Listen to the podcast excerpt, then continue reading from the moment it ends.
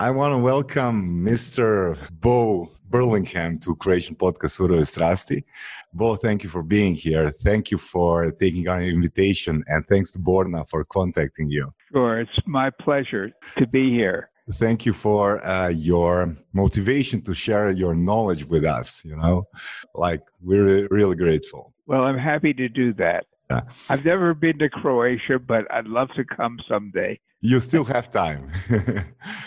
so, just for the introduction, uh, Bo is the famous author of uh, two books, and the book we contacted you uh, is uh, is Small Giants, and the other book is uh, Finish Big. Mm-hmm. So, your book was the top five uh, finalist in 2006 by the Financial Times, right? Correct. Yes. And if I read it well on several platforms, uh, reviewers say that you did for the small companies the same uh, as Jim Collins did for the big companies. Well, that that's that's a high compliment. i am a great admirer of Jim Collins, but yes, I I I tried to. Uh, it's a little bit different writing about private companies and writing about public companies, mm-hmm. but I, I I did try and basically look at what were the characteristics of these very special companies that uh, pretty much by any standard are great companies. Mm-hmm. So you're still the editor of uh, editor of Inc., right? No, not, not anymore. I, I moved to Forbes magazine mm-hmm. uh, about five years ago because uh, they wanted me to do a list of uh, an annual list of small giants mm-hmm. Forbes. I mean, small giants are not just the, the, the companies that I wrote about in the book. There are many, many others. In fact, over the last yeah. uh, five years, we've uh, published lists of 25 a year, mm. and, and, these are all in North America. Mm. Um, so you know, and and we, we, intend to keep doing that. Mm-hmm. I'm sure that you could do a, a, list for Croatia as well. Yeah, probably we could. We could. You know what I wanted to ask you? Um, since I'm in Croatia, you're in the States. Uh, definitions are not the same. So, what? How would you define a small company? So, probably in Croatia, small company well, would be something between one and ten. You know, uh, employees. Well, actually, when you look at the companies that we've included in our list, it actually goes up to some uh, fairly uh, large companies, including uh, another company that I wrote about in a book with a fellow named Jack Stack called The Great Game of Business.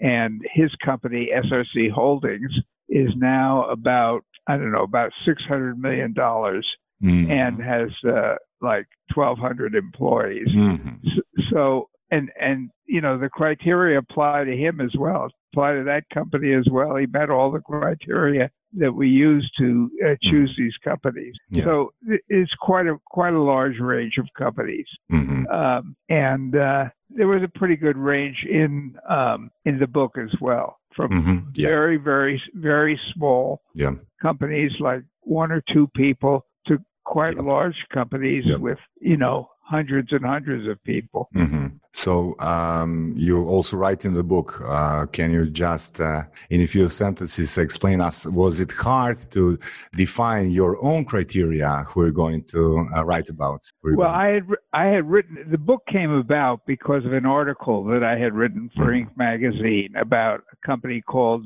Zingerman's uh, Community of Businesses, which is uh, started out as a delicatessen in um, Ann Arbor, Michigan, and uh, they had they started with great ambitions. They wanted to be, you know, really one of the best delicatessens in the world. And mm-hmm. you know, after about ten years, they'd really established themselves. Um, mm-hmm. They'd been written up all over the place, and and whenever anybody talked about the great delicatessens of the world, um, they included Zingerman's. Um, and uh, you know, the founders came to a crossroads which uh, companies do if they're really successful. Namely, what do we do next? Um, and they had a lot of options. They could have started Zingerman's yep. Delicatessen all over the country. Um, there were people who wanted to start them in, uh, who are approaching them saying they wanted to start a, uh, Zingerman's in, in their towns, wherever they may be. And, you know, that was one possibility. They could have raised money and uh, mm-hmm. used uh,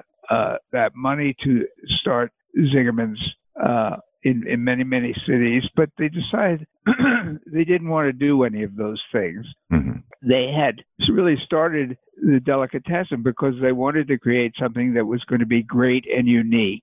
And when you start duplicating something or replicating something, it's no longer unique by definition. Mm-hmm. It's uh, and sometimes it's not even very good, let alone great. Uh, and the, one of the founders, Ari Weinzweig, said that he didn't want to spend his life on a plane flying to Kansas City uh, in order to see if to visit some mediocre Zingerman's to see if the coleslaw was yeah. fresh. Mm-hmm. Um, and so they they the the two partners, Ari Weinzweig and Paul Saginaw, realized that they had to that they that they they wanted to grow, but they didn't want to grow in basically in the conventional way. So mm-hmm. so they had to figure out what they were going to do, and they really thought about this for a long time, for like a couple of years, and finally they came up with a plan, which was that they were going to start other food-related businesses mm-hmm. um, that were all going to be in the Ann Arbor area, uh, in basically yep.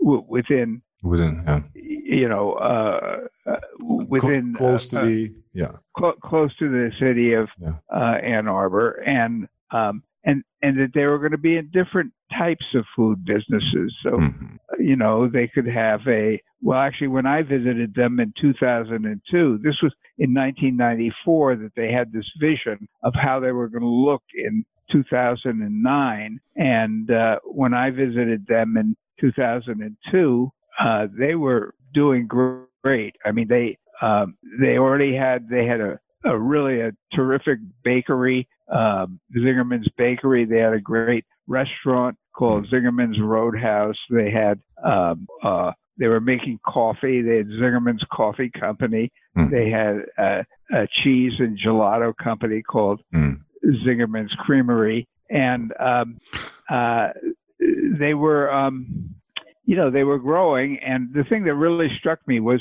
how they'd been able to attract really just incredibly talented people, mm-hmm. uh, many of whom had taken actually serious pay cuts in order to come to Ann Arbor and be part of this exciting experiment mm-hmm. that was going on. And, you know, I'm talking about people who were making, uh, you know, hundreds of thousands of dollars um, you know, working for big accounting firms or mm-hmm. some people who had their own companies who sold them and, uh, you know, uh, this because they wanted to go to uh, Ann Arbor and start a bakery or something or start a creamery or, you know, start some other type of business. Mm-hmm.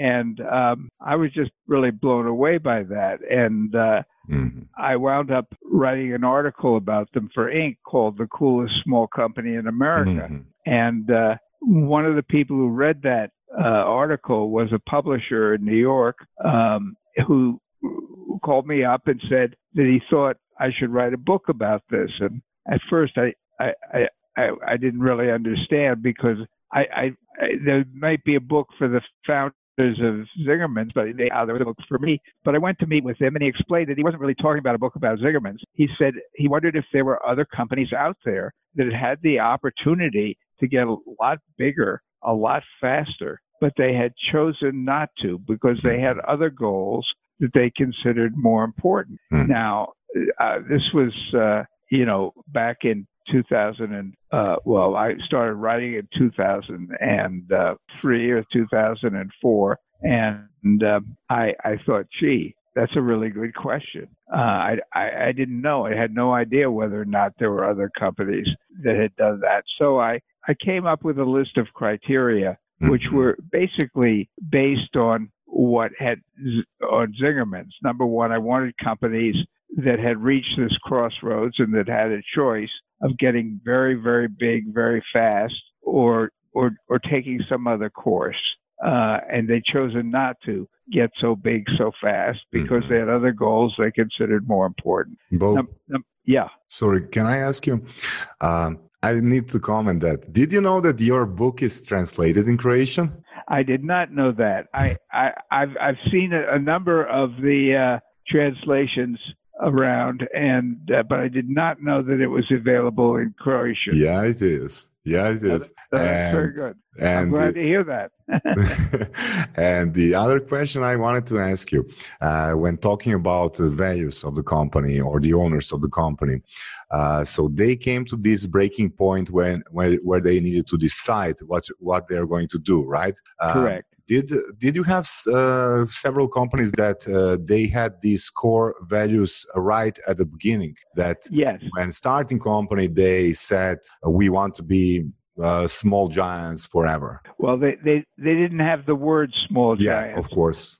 but but they but but but they did they did have a very clear. That was one of the characteristics mm-hmm. was that the leaders of these companies had a very clear idea in their own minds about the kind of company they wanted to create. Mm-hmm. And and and it did these were companies that really had these certain characteristics that they considered to be very important and that they wanted to have characterized the companies that they built. For example, they wanted to be uh, to have a great workplace mm-hmm. where people yeah. just loved coming to work. They wanted to, to be loved by their customers. Mm-hmm. They wanted their their customer service to be so great that people were just fans of the company. Um, you know, they wanted to uh, be great citizens of their communities. Mm-hmm. They wanted they wanted other people in the communities to just love the company. Mm-hmm. Um, and the, the,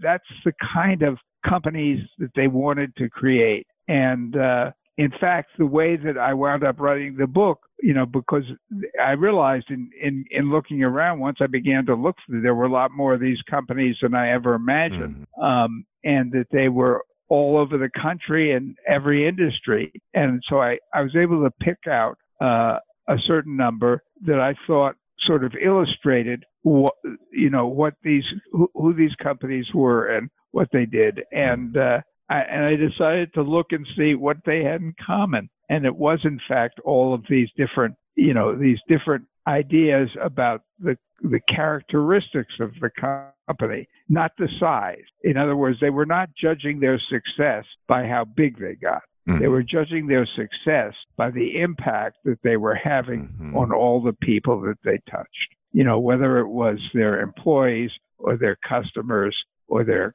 the neighbors, the people around them. Uh, that's how they judged their success. Mm-hmm. And that was the uh, common characteristic of all these companies. Yeah. Um, since uh, your book was published, uh, first published in 2005, right? Uh, well, the, yeah, the very end of 2005, yeah. correct. So, uh, 15 years since then. Um, did uh, any of these first companies uh, change their model? Like, really went big? Yes, no, but they all changed. Mm-hmm. Um, the I, I did write a 10th anniversary edition that came out in uh, actually it was like 2017, mm-hmm. I guess that it, that it came out, and it was um, it really it included some new chapters. There was one very important new chapter which I had I had missed uh, in the in the first one, and that is a chapter that's now called uh, "How Small Giants Die," mm-hmm. uh, and because you know, I, I realized that there were some of these companies, some of these companies began to get into trouble. And uh, I began to look at what were the things that got them into trouble. Um, I also did an, a whole chapter updating all the companies. And, you know, all the companies had changed. Most of them were growing. Uh, they, I wouldn't say that they were became giant companies. They didn't. They didn't uh, abandon their values. Yeah.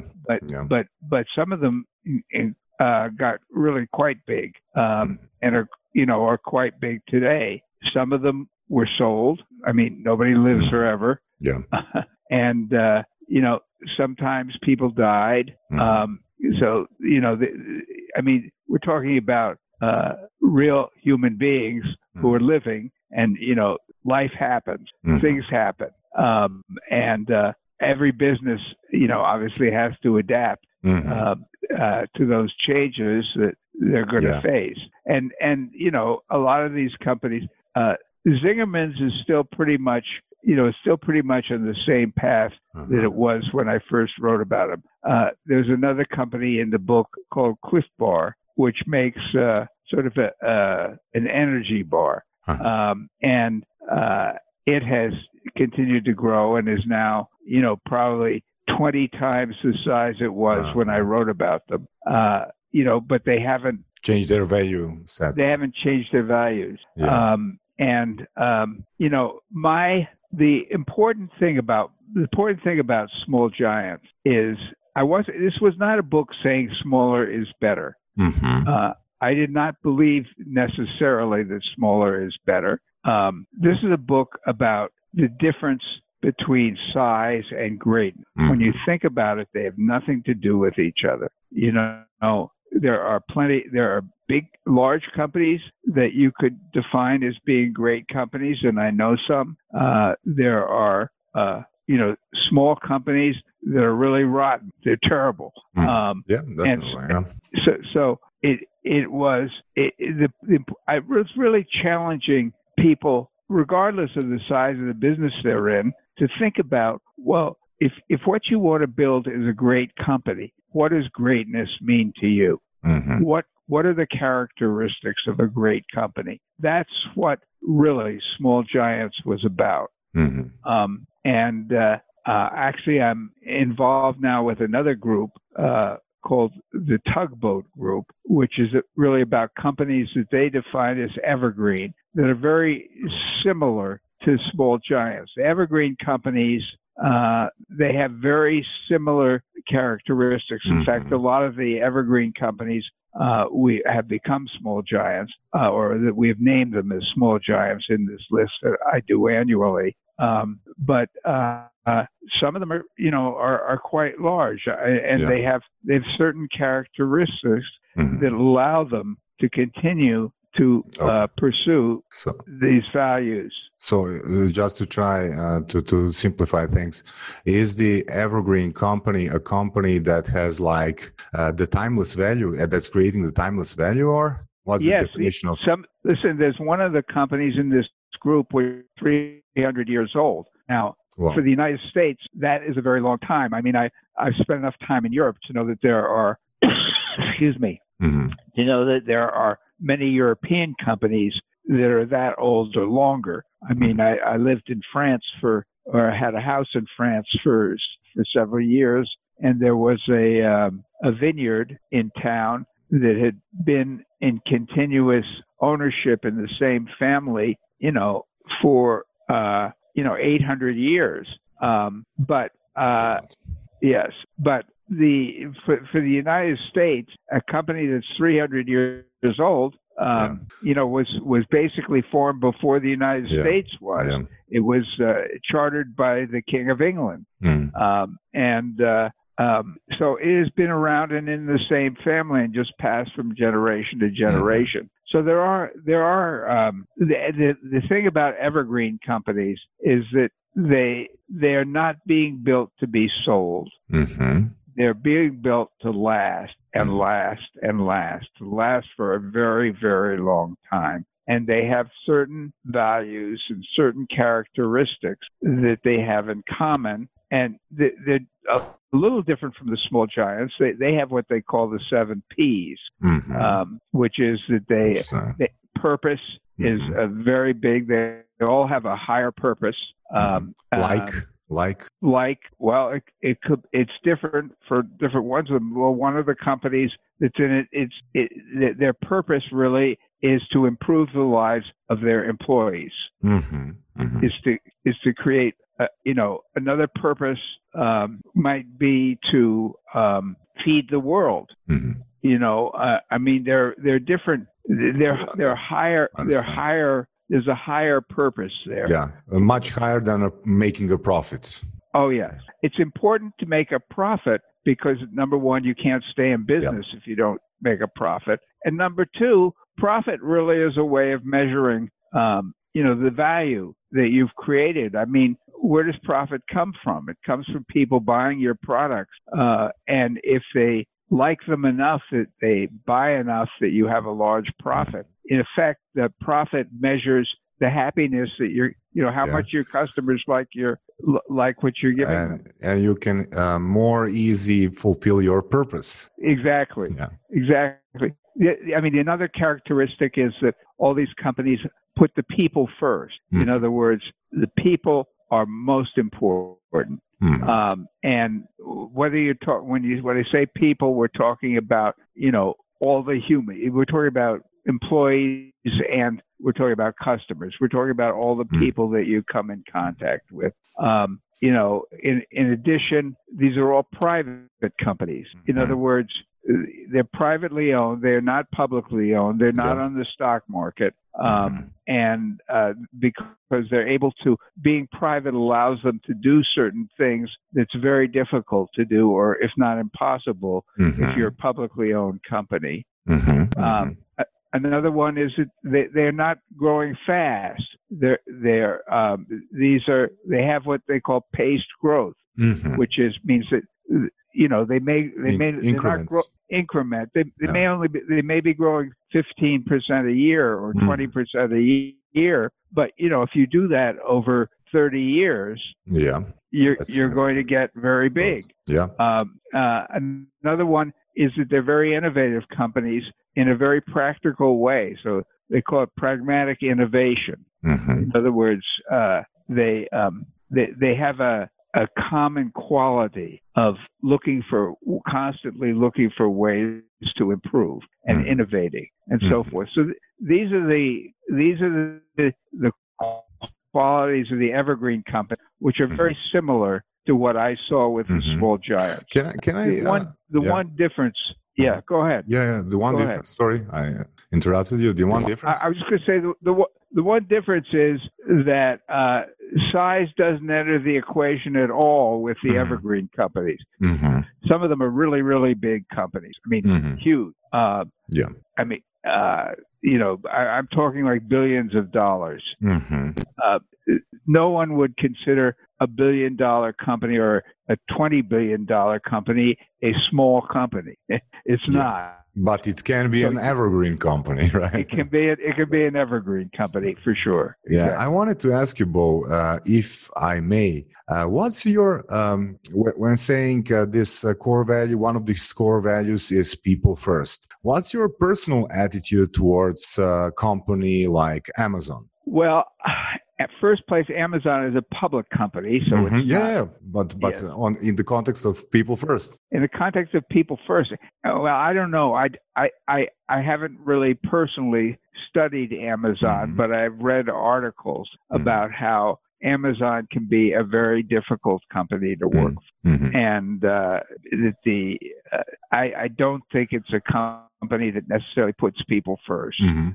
Uh, because because core values of small giant is uh, making this intimate relationship with your employees and with your clients we can we could say that amazon is um, creates a pretty good uh, uh, relationship with its customers but not towards the employees Well, it's it. it, They it say, has- I mean, say. I I happen to be a uh, a very avid customer of Amazon. I Mhm. use Amazon a lot, so I'm I'm very appreciative. They have Mhm. very very good customer service, yeah and I'm very very happy with it. But what it takes, what what they do to deliver that customer service, in other words, the way that they operate internally, I'm told is very very difficult. Mhm. It's very hard on the people yeah then again, nobody's forcing people. You know, we outlawed slavery Yeah, here back, definitely, definitely. and and and people who work there are doing it of their own free will. Yeah, um, yeah. The main difference with uh, small giants is that they are privately held. But uh, um, can I uh, can I ask you? uh, Can the publicly uh, can the public company have um, or adopt the values of a small giant? Well, there there's certainly some public companies that uh, come close. hmm I mean, th- there is uh, an airline in the United States called uh, Southwest Airlines. hmm which has got many of the similar qualities to uh, the evergreen companies or to small giants. Um, it's uh, it's it's not exactly the same thing, but I, I do think you know I mean the key thing is how how you are are you are the people who are building the company are they defining greatness or is someone else defining greatness for them mm-hmm. if you are a public if you are a public company you have to do what shareholders yeah. uh, want you to do. Mm-hmm. And um, and basically, why does somebody invest in a in a public company? They invest. I mean, I'm a, I invest in public companies, and I get happy when when I get big returns, when mm-hmm. when, when, when I make a lot of money out mm-hmm. of my investments. Uh, I don't. I, most of the companies that uh, we invest in, we have no idea what's going on inside those companies. What we know is is that we we put our money in those companies because we want our investment to grow. Mm-hmm. Um, and if you are if you are running one of those companies and you have all of these, you know, thousands or maybe even millions of shareholders um, who basically care about one thing, namely yeah. making as much money as they can mm-hmm. on their investments. That's tremendous amount of pressure to make sure that you do everything geared toward making as much money as you can. And you know, I'm not saying there's anything wrong with that. Yeah. It's, but it's a choice that you make. Mm-hmm. I mean, either either you're you're willing to put yourself in that situation or you're not. You may you know, you may have other goals that really foreclose you're doing something that, you know, I mean, obviously if you're a public investor, if if you're a shareholder, you know, just somebody putting money in the stock market,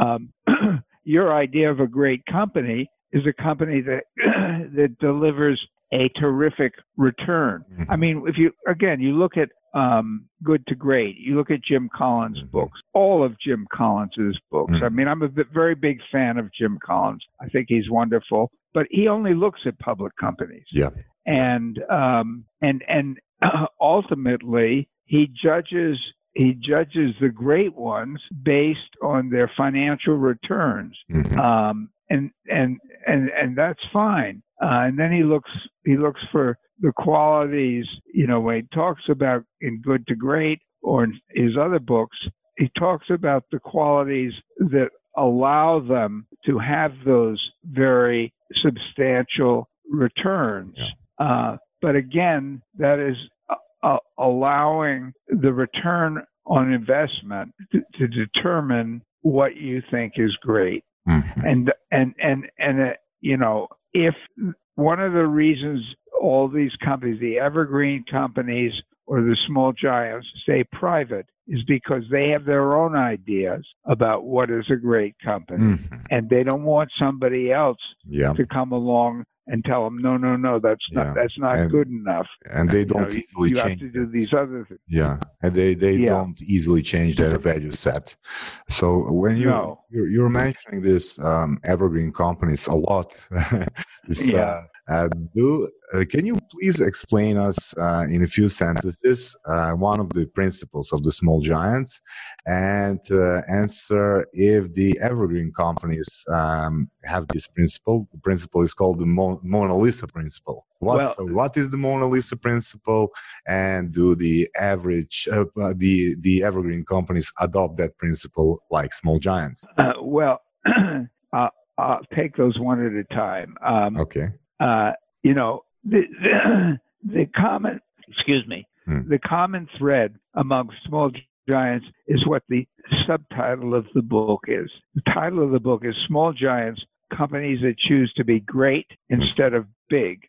Um, and that is the the common thread among those companies um, that they value greatness over size. Um, the uh, what was the rest of your question, Sasa? Uh, the Mona Lisa principle. Oh, the Mona yeah. Lisa. What principle. is the Mona Lisa principle, and can the evergreen companies adopt uh, Mona Lisa principle? Well, the, or do they? Yes, um, I think that the evergreen companies do. Well, let me let me just explain what the Mona Lisa uh-huh. principle is. It comes from one of the companies in Small Giants, a company called Union Square Hospitality Group. Union Square Hospitality Group is uh, a group of restaurants, essentially. And uh, it was founded by a fellow named Danny Meyer, who is probably one of the top restaurateurs in the United in the United mm-hmm. States, maybe the you know the most influential restaurateur in the United States. He uh,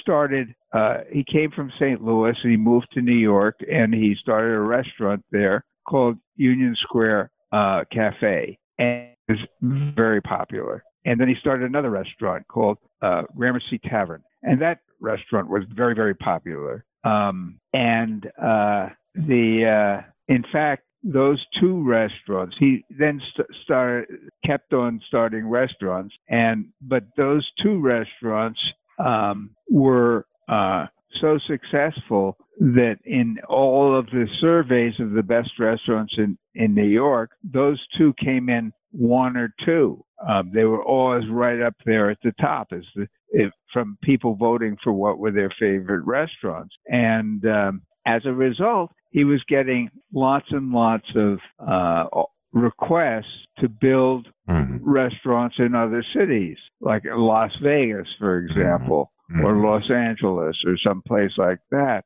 And he, he turned them all down. He said, "No, no, no. I I I, I don't want to do this." I, I he had a rule actually for a long mm-hmm. time, which is that he didn't want to um, start any restaurant that he couldn't walk to uh, uh, 10 minutes from his house. Mm-hmm. And, uh, you know, that certainly limited what he was going to get. And so I asked him, well, why are you, turn- these are great business opportunities. Why are you turning them all down? And he said, well, he said, let me give you an analogy. He said, I don't know that much about art or about museum, but I do know that if the Mona Lisa were located in another museum, mm-hmm. in another city, in another country, the whole experience of going to see the Mona Lisa would be totally different from what it is now. You know, the Mona Lisa hangs in the Louvre in Paris, mm-hmm. in France, and that's and and he said he said you know that same principle applies to my restaurants. The where they're located is actually part of the um, the experience mm of going to those restaurants. Mm-hmm. It's not the only thing, but it's important. I mean, mm-hmm. the my restaurants uh, sort of pick up the um, the personality of mm-hmm. the areas, and it's part of what determines the kind of restaurants they are, and uh, um, that's. Uh, and, and and that's what I found with uh, lots of these companies, which is that you know they were the small giants um, they're very much reflective of, of the places where they were located. Mm-hmm. I mean, one of the companies I wrote about was a beer company mm-hmm. uh, in uh, San Francisco called Anchor Brewing. Mm-hmm. It was actually the first of the, you know, there's a big craft brewing uh, sort of revolution in the United States, and it, Anchor Brewing was really the first. And um, uh, the uh, um, um, it's uh, it's part of San Francisco. I mean, you know, you go to San Francisco and you want to go to the Golden Gate Bridge. Uh, you want to see the Golden Gate Bridge. And, you know, there are a couple of other places. You want to go to Fisherman's Wharf. Uh, and you want to go to Anchor Brewing uh-huh. because Anchor Brewing is so, so. I mean, I talked to a band actually from England and uh, they were ta- they were in San Francisco, and they said they wanted to go to Anchor Brewing uh-huh. uh, because it's you know it's part of the community. Doesn't mean you can't have great breweries other mm-hmm. places. Obviously, you can, um, but uh, Anchor Brewing is part of San Francisco, mm-hmm. and you know it was actually started during the gold rush. Uh, it had uh, um, you know been through all of the earthquakes and fires that uh, in San Francisco over the years, and uh, it's very much a part of San Francisco's identity and San Francisco's um, history. And you know that was true of other companies. You know, you look at a company like Zingerman's, for example, and Ann Arbor is a university town. I mean, it has the largest circulation of the New York Times of any city outside New York, um, and and Zingerman's has that feeling to it you go inside and there's a whole lot of education that goes on. I mean, if you're a customer, they're not content to just sell you cheese. They want you to know everything about that mm-hmm. cheese, mm-hmm. about where it was made and uh, who made it and that sort of thing. Yeah. Or you know, you know, the same is true of all of these companies that, that what they their personality is very much related to where they are. it's similar to the French concept uh, of terroir.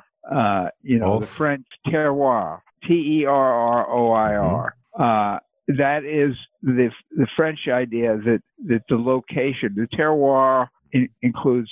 You know, what is wine? Wine is grapes, certain types of grapes, and and and the ground that it's located in, and the kind of climate that it's located in. That is what creates the um, the quality of the grapes of the wine, and that's called the French call that the terroir. Um, it's like the territory or something like that, and uh, that same concept applies to all of these small giants. Mhm. Um, so uh, you know these. Uh, this is uh, the Mona Lisa principle is very much about that. Yeah. It's about the, the place where you're located. If Mm. you're a small company uh, or a small operation, the place where you're located, you know, has a big effect Yeah. on on on on on the quality of the company, the nature of the company. Yeah.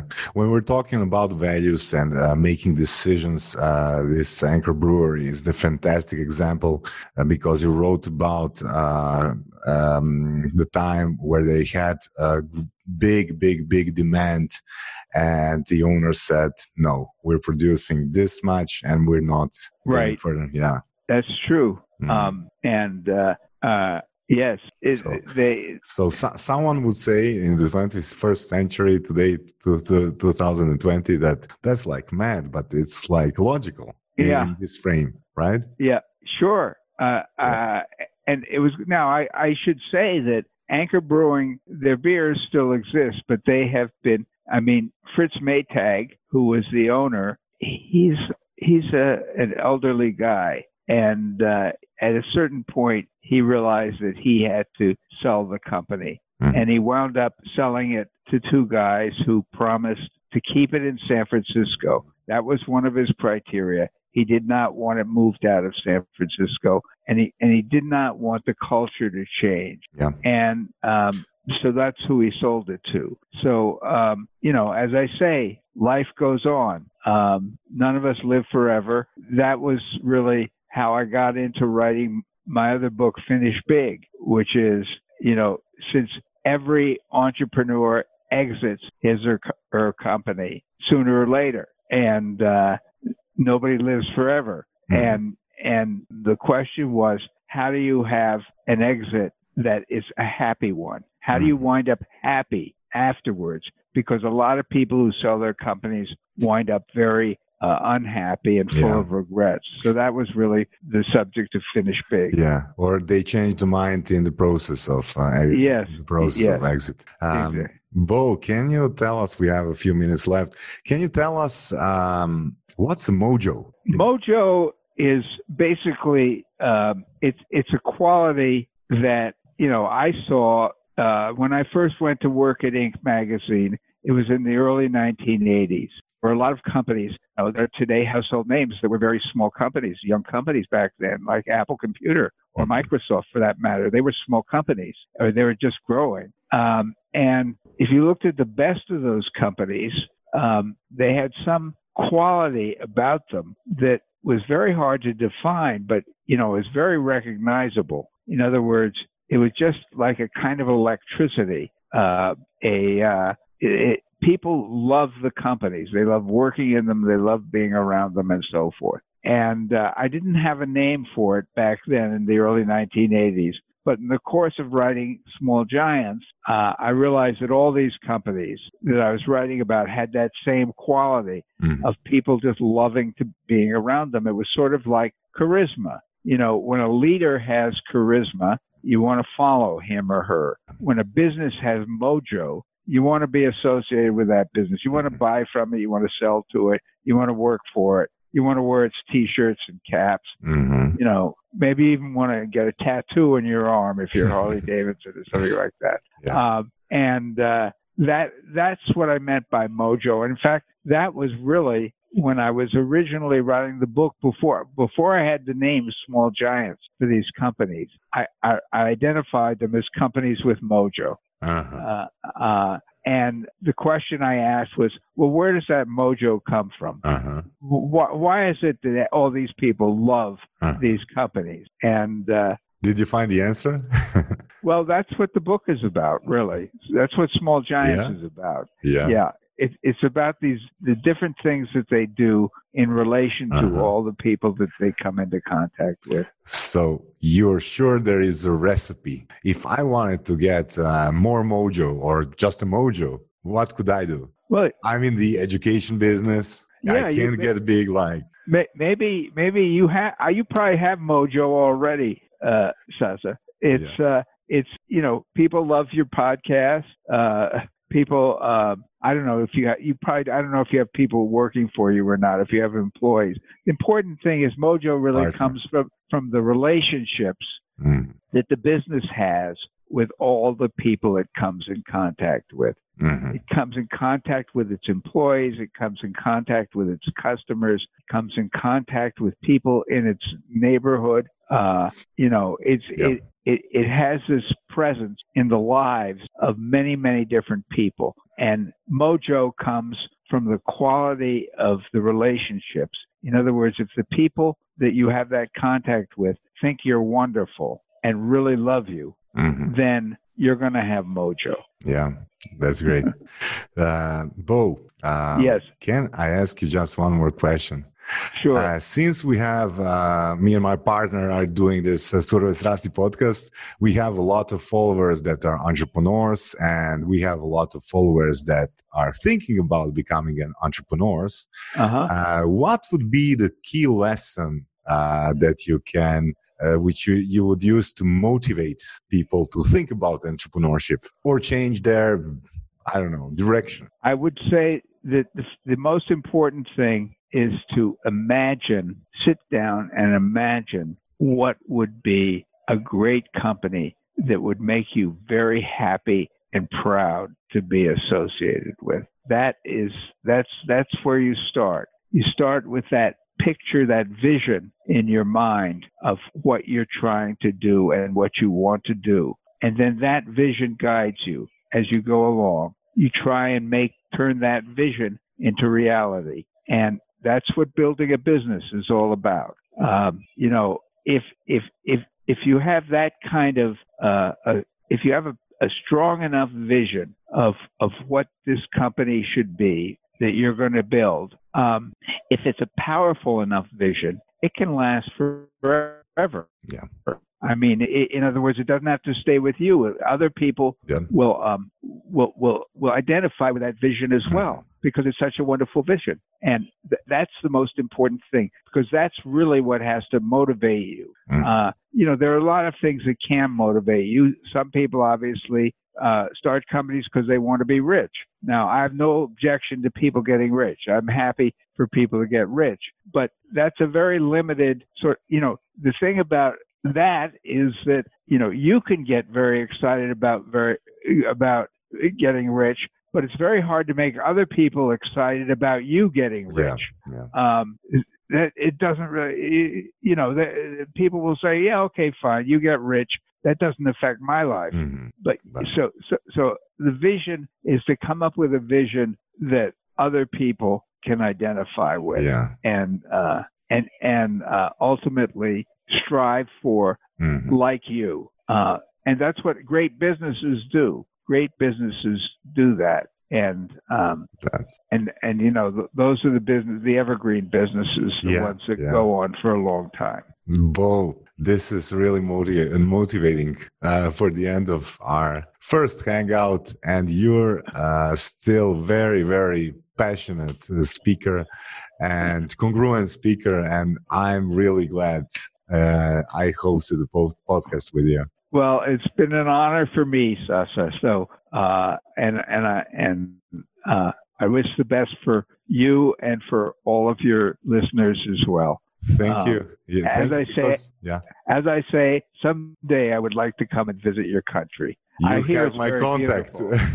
you Uh, yeah. have my contact. I do have it. I do have it, and I will contact you. If, but uh, everybody tells me that Croatia is a very beautiful co- It is. country, It is. and uh, I would love to see it. Yeah, uh, Bo, if you if you you're ever here, you know what to do, and Right. because I want to repay you in any way that you made a contribution to our podcast with your knowledge, with your experience, and uh, with your uh, you're you're such a congruent guy. I, I really admire. I, I admire your passion. Well, thank you very much, Sasa. Thank you. It's been, been a great pleasure talking to you. Thank you. Bye bye. Bye bye.